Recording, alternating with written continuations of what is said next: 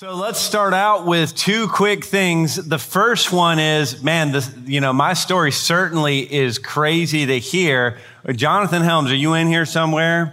If, okay, if he's in Memphis, ask him how crazy it is, right? Like he knew me before I met Jesus. He knew me before the Lord was at work in my life. So he can give you the, uh, the real story. Second thing I'd like to say as we start out, you know, I am blessed in that I serve a non denominational ministry and I get to speak in churches all over the upstate. And uh, those are all different denominations. But I can say this morning, I am woke up after that worship.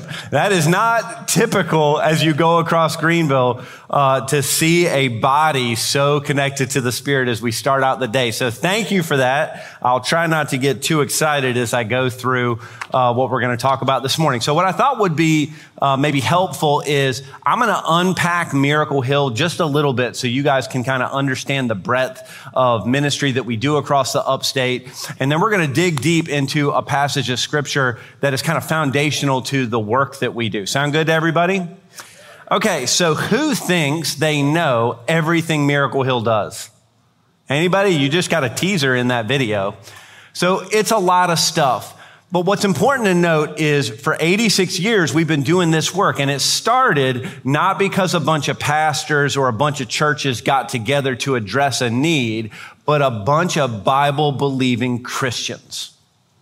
It wasn't started by one church. It was started by people like you and I who saw a need in their community and gathered together to figure out a way to solve it. So this was on the tail end of the Great Depression. And so the need that they saw was food. And so they started a soup kitchen all the way back in 1937.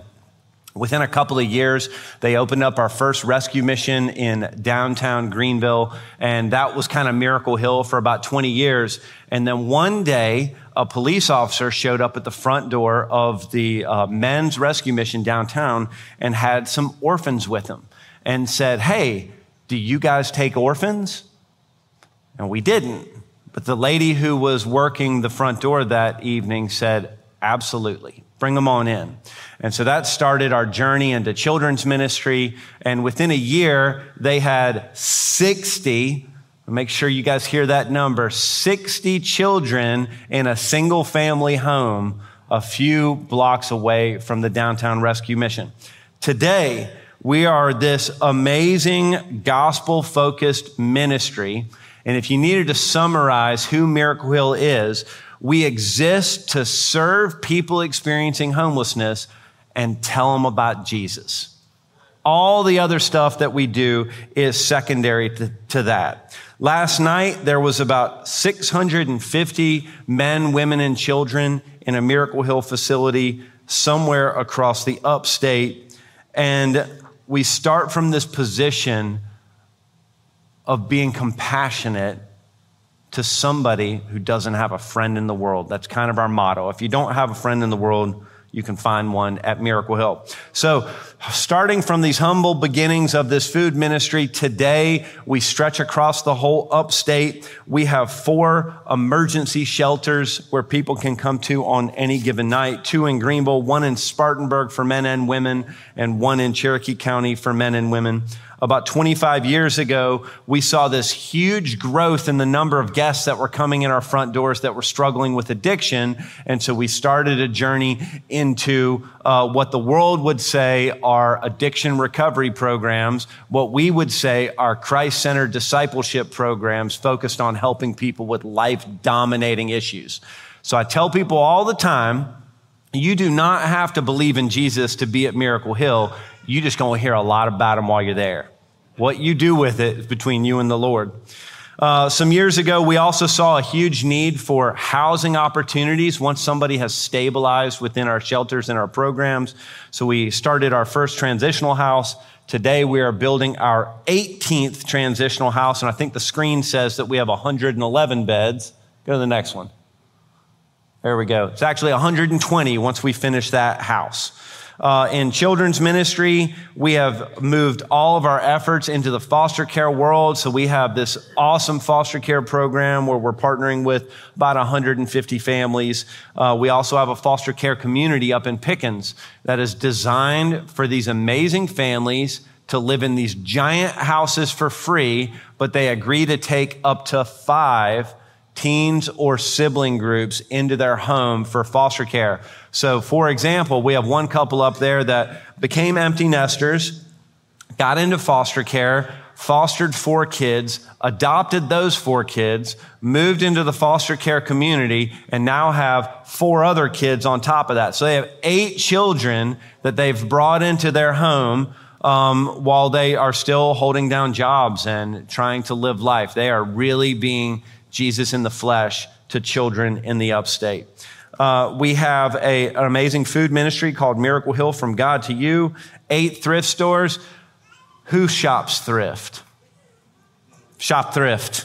Great bargains there. Uh, and then we have these two awesome social enterprises, Bridgeworks and Creation Works. So, Bridgeworks is a traditional staffing agency. Um, and you would think that as a, a, you know, kind of a humanitarian organization, a social welfare organization, that we would have great relationships with staffing agencies. But most of our guests have poor work history and bad health and mental health issues and addiction issues. And so nobody wants to employ them.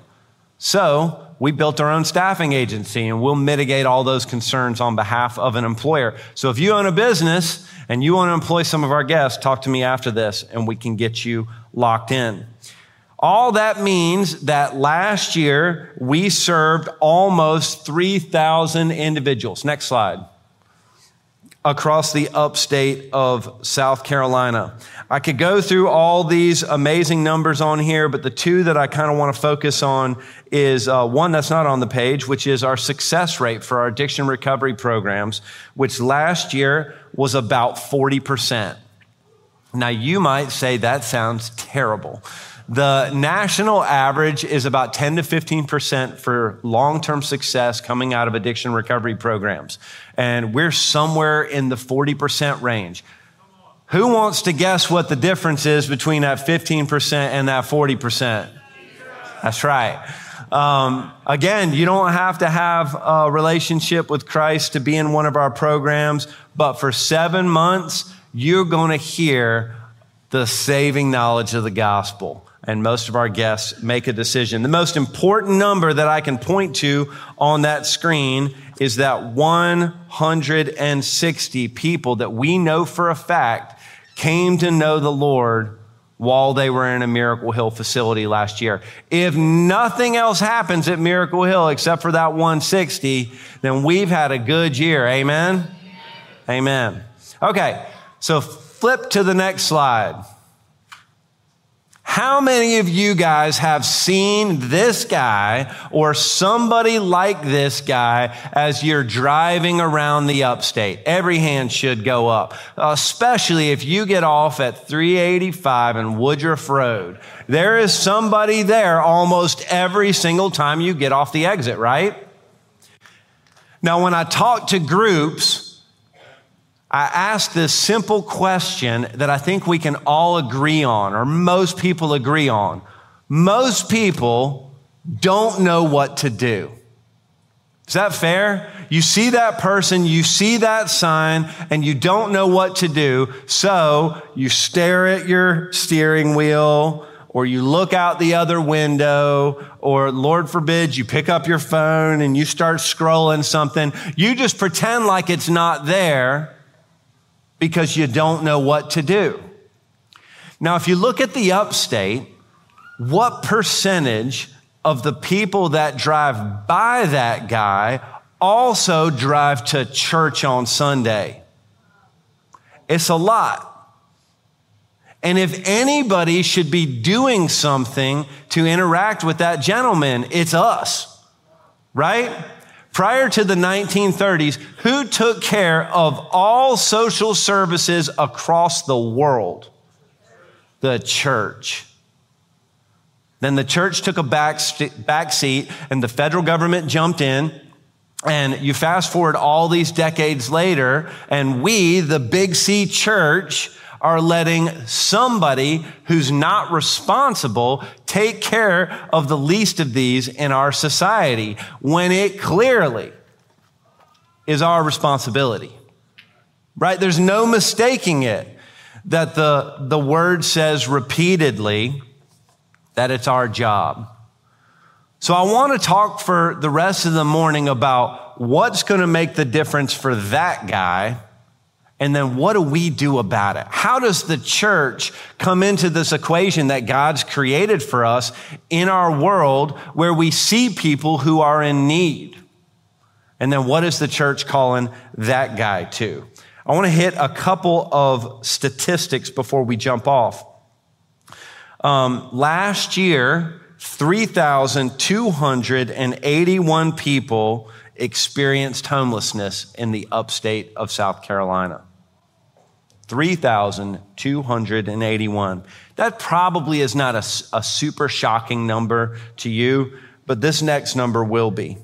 1,148 school age children in Greenville County experienced homelessness last year.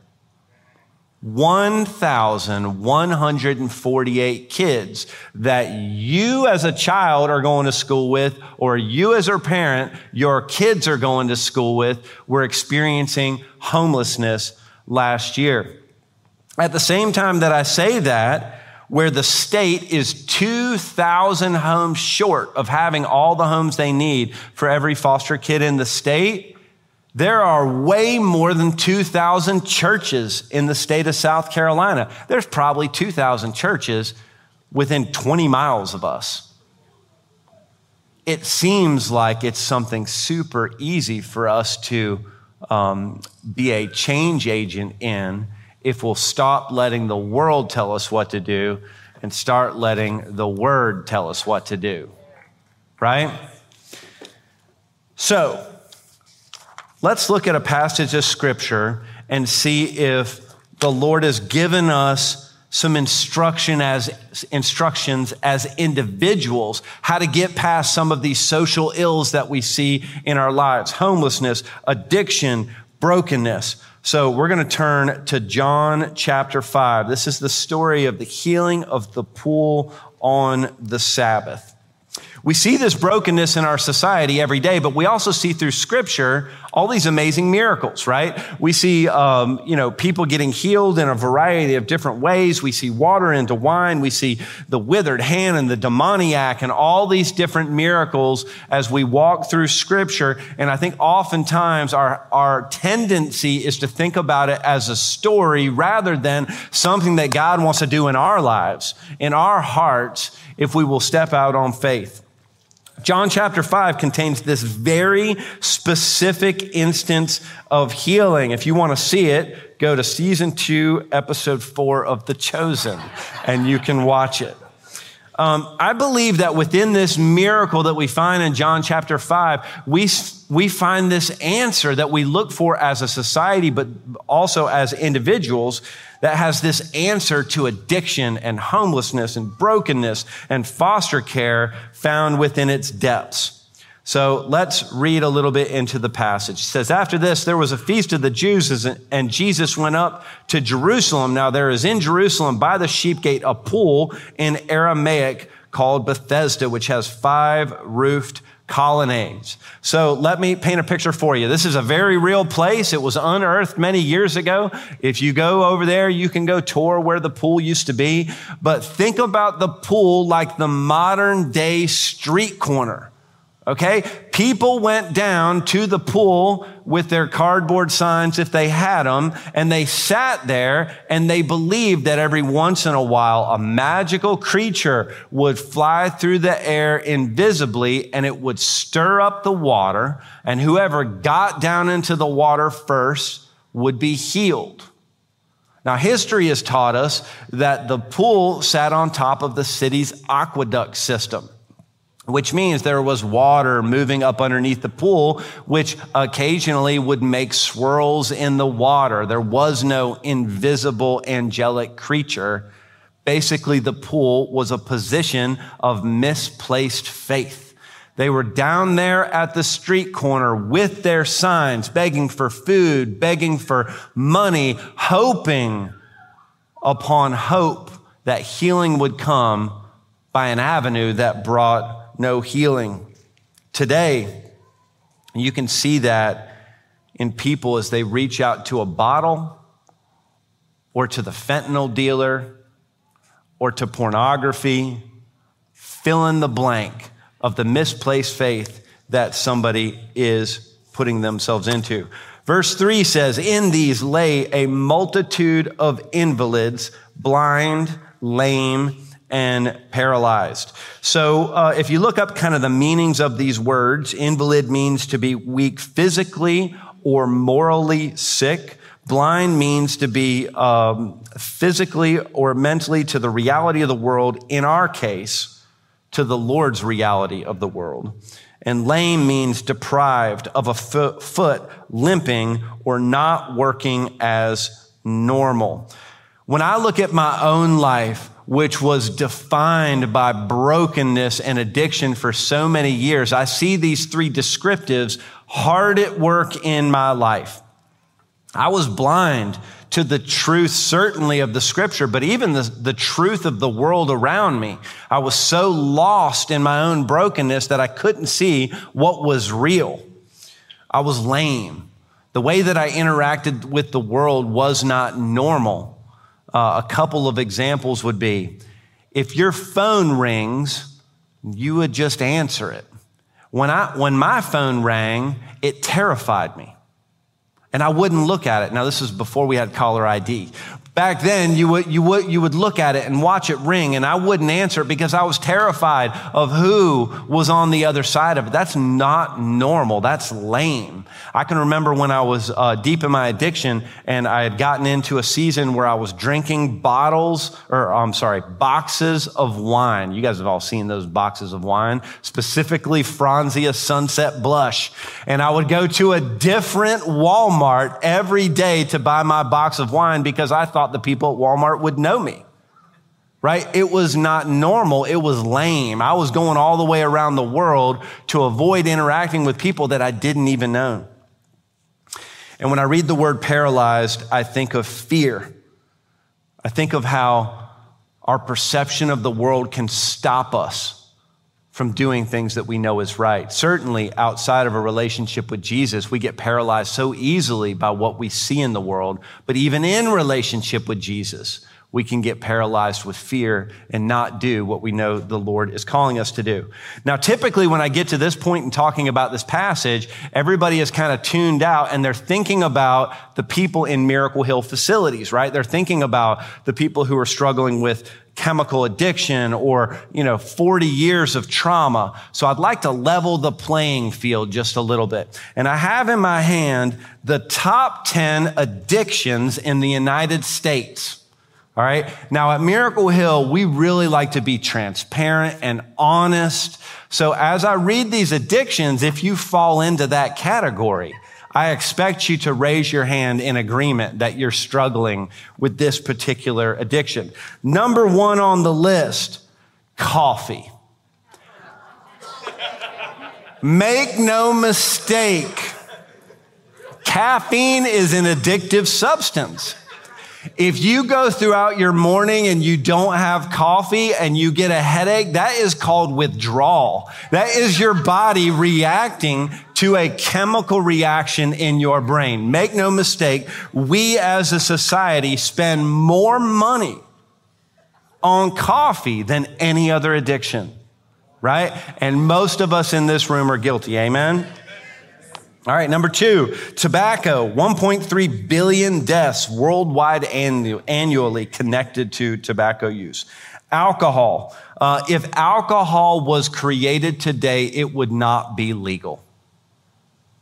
It creates all different types of issues, including a strong connection to 60 different diseases and or cancers, and it contributes to more murders than anything else in our society. Alcohol is a huge issue. Um, now, some of y'all are already saying, I got my freedom in the Lord, right? Well, you hold on to that for a minute. Uh, number four, sexual addiction.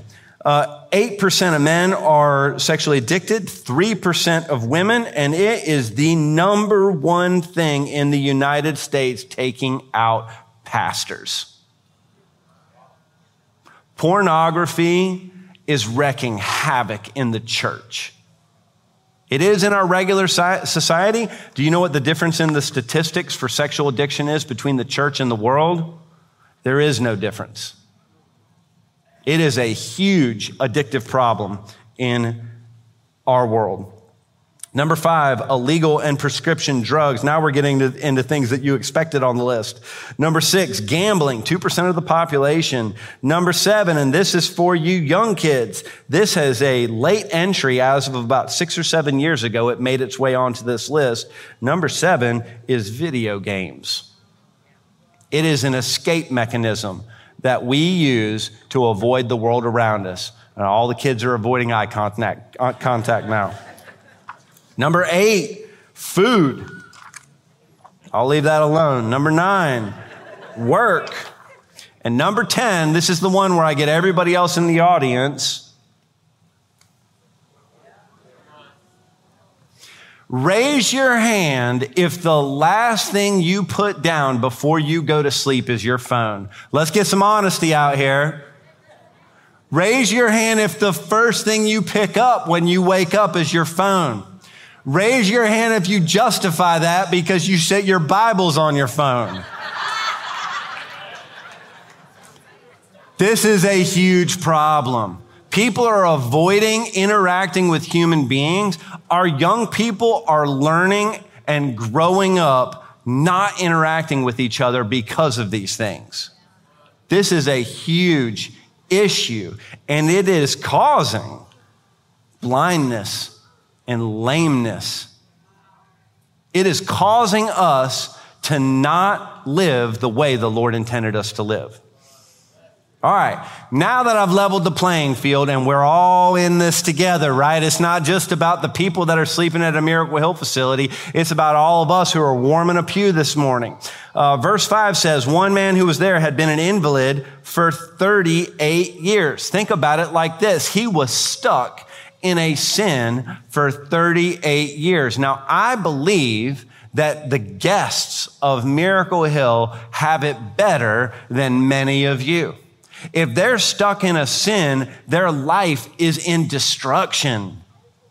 They've got no family relationships. They've got no money. They, they wind up in jail. The sins that they choose cause great destruction in their life. But the sins that we choose, might be socially acceptable. They might be something that don't have any negative effect on our life, but God clearly tells us not to do. They might be something that we could be stuck in for 50 years and not even realize the brokenness in our lives. Um, I think that our guests have it easier in that regard the problem is that many of our guests won't survive if they try to go 38 years. Verse 6 When Jesus saw him lying there and knew that he had already been there a long time, he said to him, Do you want to be healed? Now, this is where the passage gets really, really interesting. So the guy's there. He's been an invalid for 38 years.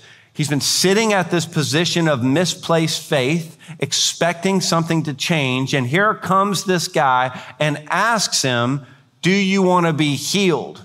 Now, the Greek there is not about a band aid fix. It's not the idea of relieving symptoms. It's the idea of I once was lost, but now I'm found. I once was blind, but now I right? It's this idea of total life change. Jesus asks him, do you want your life to be different? The Greek there specifically means sound, healthy, pure, and whole. Do you want to be whole? Do you want to be fixed for this issue to disappear? I believe that Jesus asks all of us the exact same question. Do we want to be healed, wholly, completely, not just so that our life is better, but that our life looks like whom? Looks like Him. The sick man answered him the same way that we all answered him. Sir, I have no one to put me into the pool when the water is stirred up, and while I'm going, another steps down before me. Basically, Jesus says, Do you want your life to be different?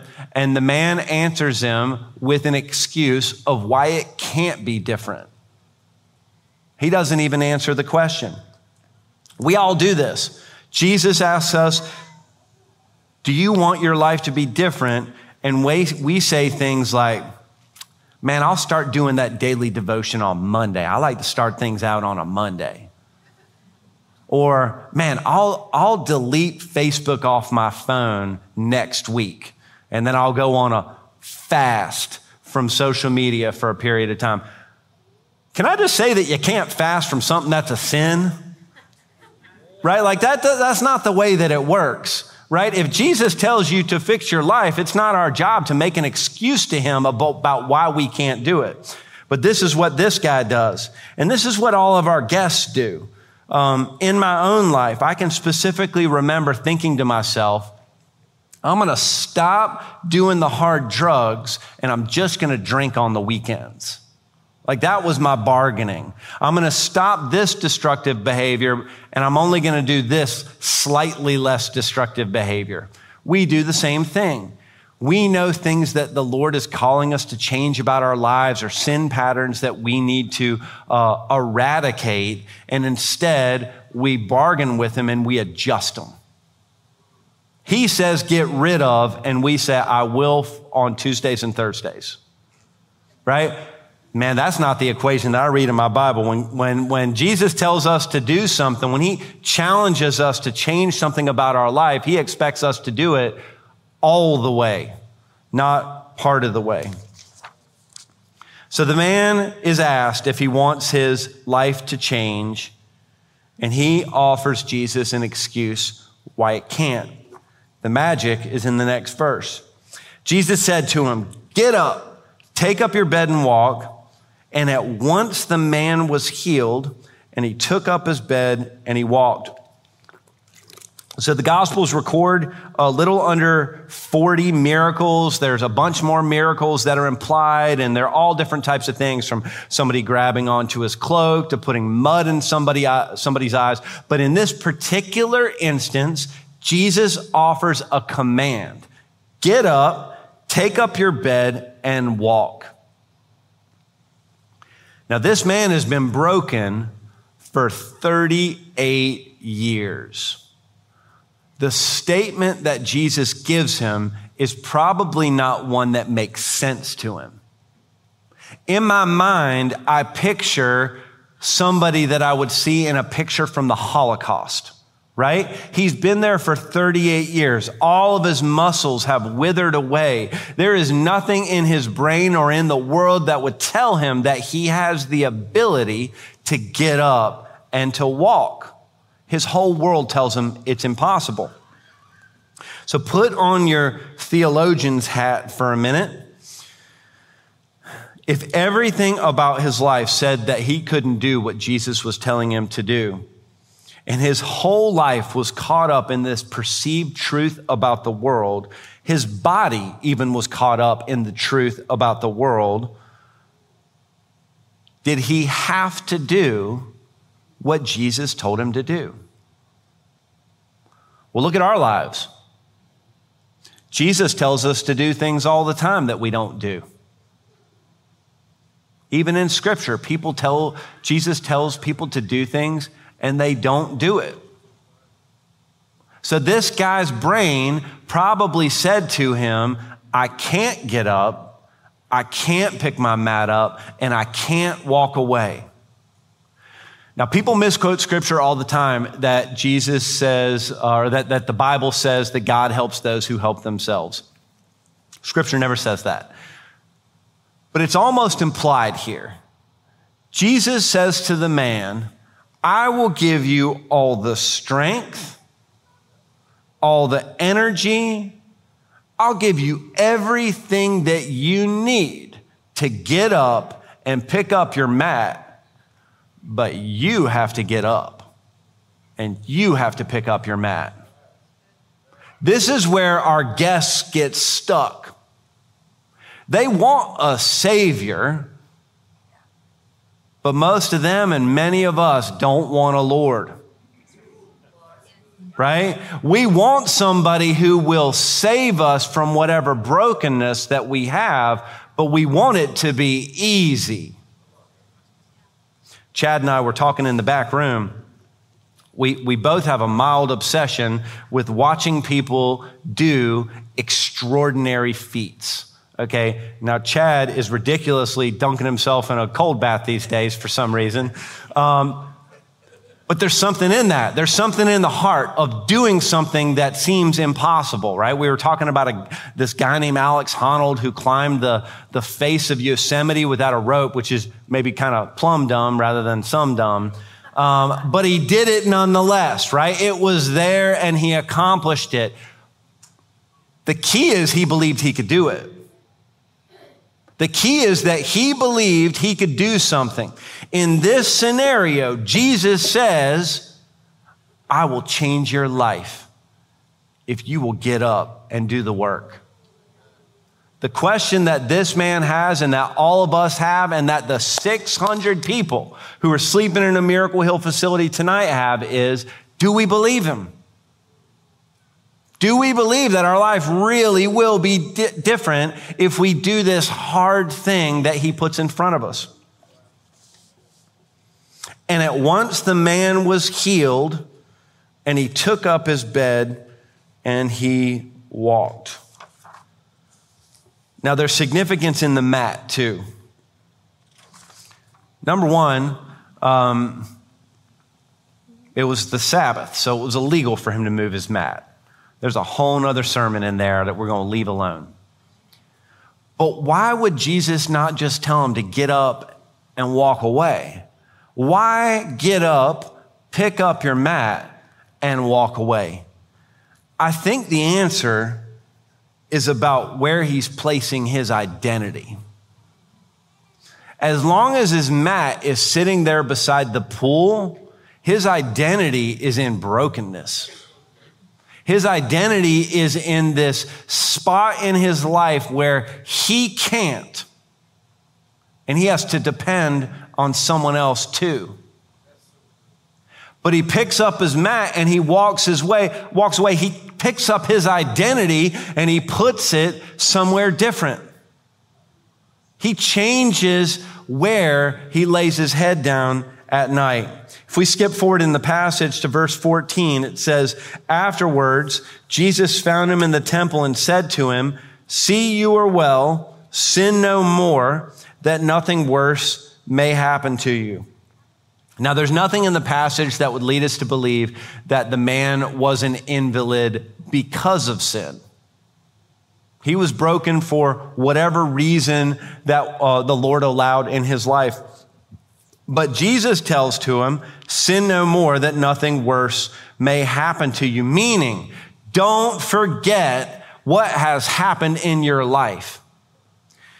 You know, maybe the, um, the saddest part about the reality of Miracle Hill is we see a lot more failures than we do successes. You know, we see um, every month, we see people pass away.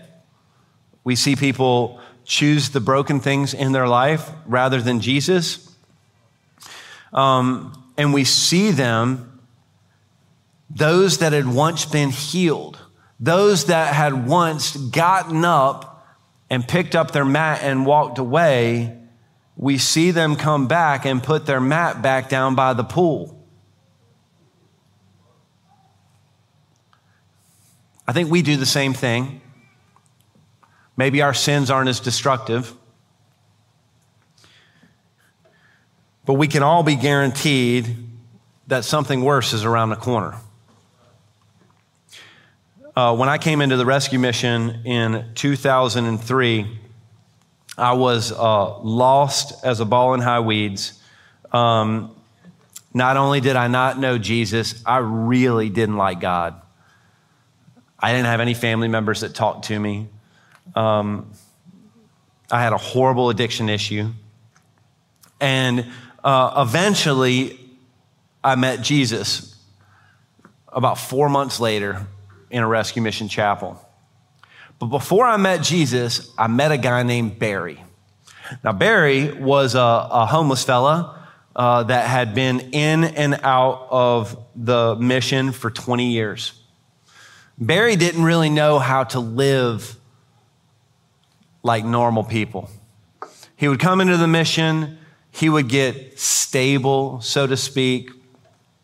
He would be really successful, he'd get a job, and eventually he'd move out into an apartment of some sort. And about a year later, Barry would show back up, beaten down and broken, and not having a friend in the world. When I got there, I didn't have a friend in the world. And this strange homeless fella became my boss on the house crew. My job was to vacuum up the rooms and to um, clean the windows. And this old ornery fella became my friend. And he loved me when I didn't love myself. And he cared for me and he wept with me. Who was Barry to me? Barry was Jesus to me. Barry met me in my brokenness and he loved me when I didn't love myself. Now, I'd love to give you a happy ending to the story, but all the years since, I saw Barry come in and out of the mission over and over and over again. Uh, about six years ago, Barry was on staff with Miracle Hill, working in our thrift stores, and um, his life looked better, and he moved back out. And he moved back into an apartment, and a few months later, he took his own life. He was alone in an apartment without a friend in the world. I don't think Jesus ever really understood, I'm sorry, what Barry ever really understood what Jesus was asking of him. And Barry was not willing to pick up his mat and change his identity. He would walk away from the pool, but he would never walk into the hands of the church. He would walk away from the pool, but he wouldn't walk into healthy relationships. And as a result, ultimately, his identity always wound up back at the pool. Now, I believe, I know that Barry heard the good news of the gospel. And I know that Barry prayed. I don't know what Barry's relationship was with the Lord when he left this planet. I don't know that he ever had a life changing um, commitment to Jesus. But I know that Barry didn't think he was worth anything. You know, the guy on that sign um, that we'll see here again in a minute, he doesn't think he's worth anything either. He thinks the best that he has to offer is found when somebody hands him a dollar out of a car window. So, how do we apply this? The first thing I want you to know is that God cares about the individual. He came for the one, not for the 99. Right? So, who's made in the image of God? All of us. Who does God value? All of us. Even Barry, even that guy with the sign. Never lose sight that that guy with the sign is loved by God just as much as you are, right? He has just as much value. Number two, Christ is the giver of power to the powerless who trust him. The key to that is the powerless, the recognition that we can't change it on our own power, and we need a Savior and a Lord who can. If that guy would have told Jesus, I'm good, Jesus would have kept walking because that's what he did throughout his ministry. Uh, third thing, do what God says, even if it doesn't make sense. If we try to fix things on our own steam, we will forever be that lost sheep. Um, I recently heard someone talking about the uh, wedding at Cana, and I cannot remember who told me this, but it was amazing, whatever they told me. They said the, uh, it, it may have been a conversation with Chad, as a matter of fact, I don't remember. The most important statement in all the Bible was echoed by Jesus' mother at the wedding of Cana when she said to the servants, Do whatever he says. Right? That's what we all need to do, is do whatever he tells us to do. And then lastly, uh, trusting him with the little things makes it easier for us to tr- trust him with a lot of things. Man, when Jesus tells up us to pick up our mats and walk away, asking us to do the impossible, that is where we get into trouble because we have not seen God faithful in the little things. Do you know what the key is to having God answers prayer, answer prayers in our life? Praying. If we don't pray, then he can't answer the prayer. So we pray about everything. And as we see God faithful with the little things, we'll see him move in the big things. So, how do we help the guy with the sign? I think the first thing that we do is we get educated on the issues. Like me coming up here and speaking, that's a, that's a great first step. And there's all different types of resources that you can learn about the people who are struggling with some of these huge societal level ills that we have in our world. You can give. So, what do you do with that guy? Do you give him money out the window? No. Hear me say this do not give money. Okay? What I would ask you to do is if it is safe, give relationship. Give yourself, right? That's what Jesus did. So I'm this guy's worst nightmare. So much so that my wife refuses to go on dates with me in downtown Greenville because I spend the whole night interacting with the people that are on the streets. Uh, so what do I do? I go up and I make eye contact with that human being and I introduce myself. Hey, I'm Ryan. Nice to meet you. And then I say this Your sign says that you want food. Let's walk over here to the Wendy's. I'll buy you some food and we can sit down and chat. I only do that if I have enough time to commit to that, right? It's not about giving stuff. It's about giving the same thing Jesus gave, which is, which was his time. Then we build a relationship and you point that person back to Miracle Hill.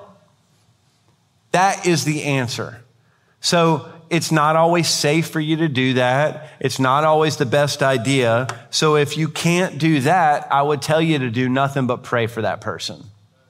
But if you can do that, get inconvenienced, pull over on the side of the road, and walk up there and introduce yourself to that person. Now, nine times out of 10, that person tells me they don't like Wendy's or they don't like Chick fil A or whatever it is right beside it.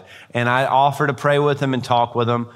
But that 10th time, when that person says, Yeah, I'd love to get something to eat, I get to have this amazing interaction with another human being that God loves as much as he loves me and try to point them towards a place that they can get away from that pool, that they can get away from that misplaced faith in their life.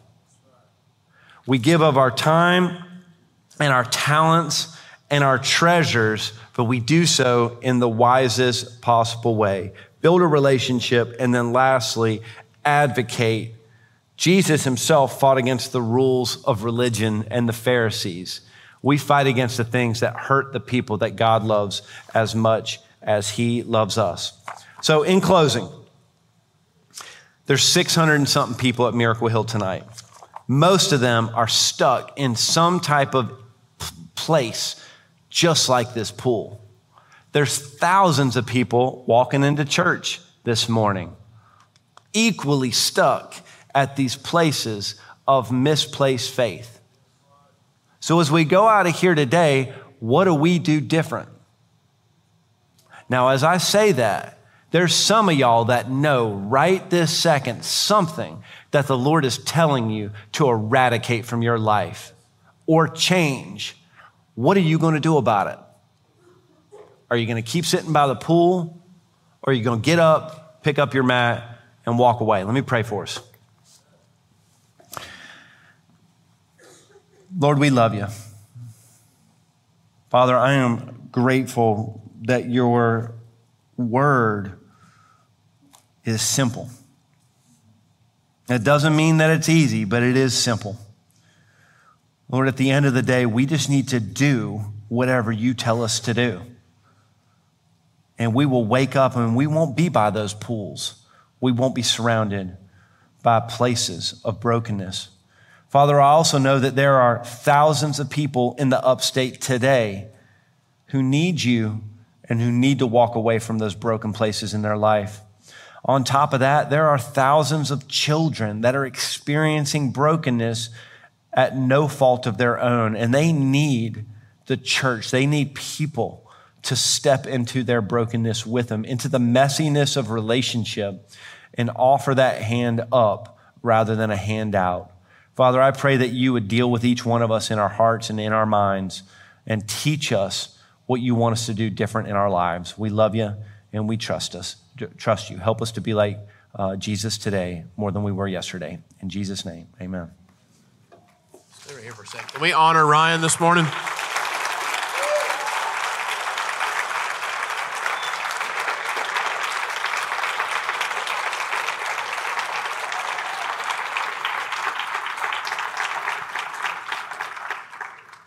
Michael, you can come on up. Let's do a little interview style real quick with you. So, Zana and I met with, is it Jalecia? Ch- Chelsea. Chelsea. Almost got me messed up. Yeah. Uh, Zana and I met with Chelsea, who works for you, and she's basically the liaison, liaison between your ministry and churches, right? Correct. And I asked her a question. I said, who is, who would you say is the best or one of the best, easiest churches to work with in Greenville? And she said, First Pres. And I said, tell me why. And she said, because they have a leadership team. That's the first thing they did was create a leadership team. Because the last thing we want to do is just get stirred up and just sprint into something. Let's go really slow and develop a nice plan and just stick to that plan. So coming off a, a, a, presentation like this, you have a lot of hungry people in this house that love the Lord Jesus. So I want to let you guys know what we're doing is creating a leadership team. And what we're going to do is start slowly having conversations with Ryan and his team. What does it look like for this house to get involved with the many different, I mean, gosh, you guys do so much. And so, because a lot of you asking, all right, what are we going to do? How are we going to get involved? There is a plan. We want it to be very boring. We want to stick to it. And we want it to be very predictable. And we want it to not run through a personality, but to run through a team. What would you say you're looking for from a house? What blesses you guys? What, how can we, how can we honor you? Yeah, so uh, I think what I would say differently than Chelsea is what, what sets First Pres out is consistent commitment, right? So they don't just pop in and pop out once a year. They are consistent with how they interact with us. Now, truth be told, uh, First Pres historically has been much more consistent like financially, as a financial contributor. It's only been in years past, maybe the past five years, that they've really kind of stepped into the, the volunteer world. Let me tell you what they do, okay? It because it goes perfect with the sermon. Uh, they come into the rescue mission and they play pickleball with the guys every single week. Okay, they're not teaching them anything. They're not cooking them meals. They are building relationship with men and then they're helping to uh, walk them out into the world as mentors and partners. And they do it consistently. The men see the same men building relationship with them every single week and teaching them through pickleball, all things. I had never even heard of pickleball for like four years ago, and now we have pickleball courts. Who knew? Uh, but they're consistent. So, what we like to see is churches that um, are consistent and can I get preachy on it for a second? Brother, have at it. And ask us what we need rather than telling us what we need, yeah. which happens all the time. Amen, Dana? Right. It happens all the time where a church comes in and says, We're going to bless you and we're going to bring you 600 peanut butter and jelly sandwiches. And we say thank you and we eat the peanut butter and jelly sandwiches.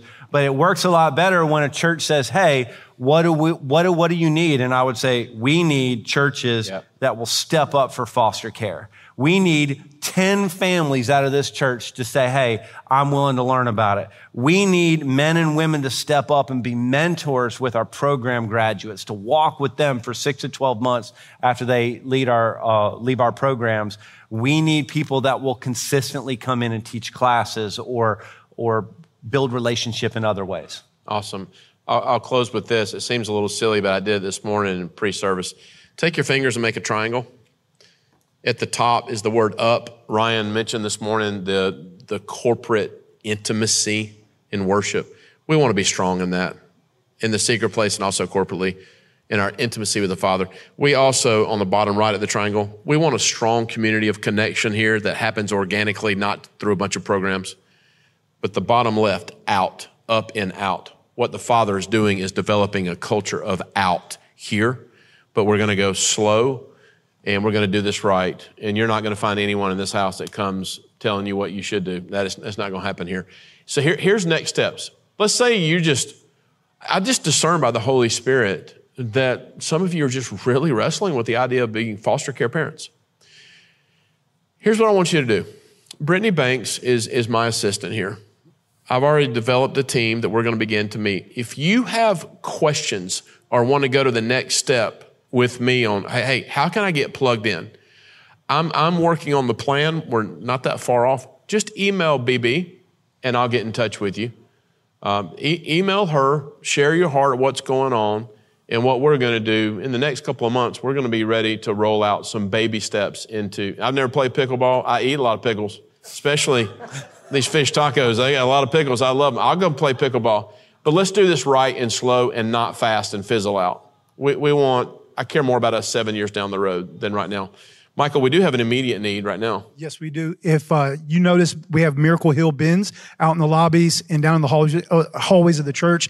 We are collecting non perishable foods for Miracle Hill. So please bring those in and you can drop those off in the bins. We would really appreciate it. Awesome. Let's stand up together. I'll speak a blessing. Chad, If- if I got you- one more thing Yeah, before we speak a blessing. And I'm so glad you're here, Ryan. One quick announcement. I wanted to wait to the end because this is just going to be really good. Church family, I had the opportunity this week to sit in on Chad's dissertation defense for Regent University. Little did I know I would be on the panel. And it was a pretty rigorous process. Many of you know, if you don't, Chad has been almost, what, six years? Working seven years. Thank you, BB. She knows. Working on his doctorate at Regent University, one who has went through the same program and graduated last year. It's an incredible amount of work and dedication. But when I sat on that chair, the professor told me not only did she pass Chad's dissertation, but on a private conversation, she said, this dissertation is excellent. And it's all what God's been doing here at the garden. So I just want to celebrate right here, take this moment, and let's just honor, go crazy for Dr. Chad Norris.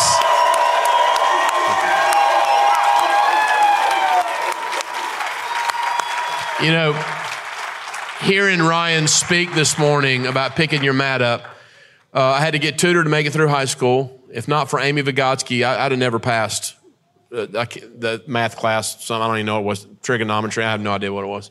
Went to junior college, almost flunked out. Uh, went to University of Georgia, got put on academic probation. Uh, got rejected from seminary, which in the annals of heaven, I'd like to know who else has gotten rejected from seminary. It's a true story. And that was hard. Almost quit doctorate seven times. Don't ever blame anyone for what you don't have.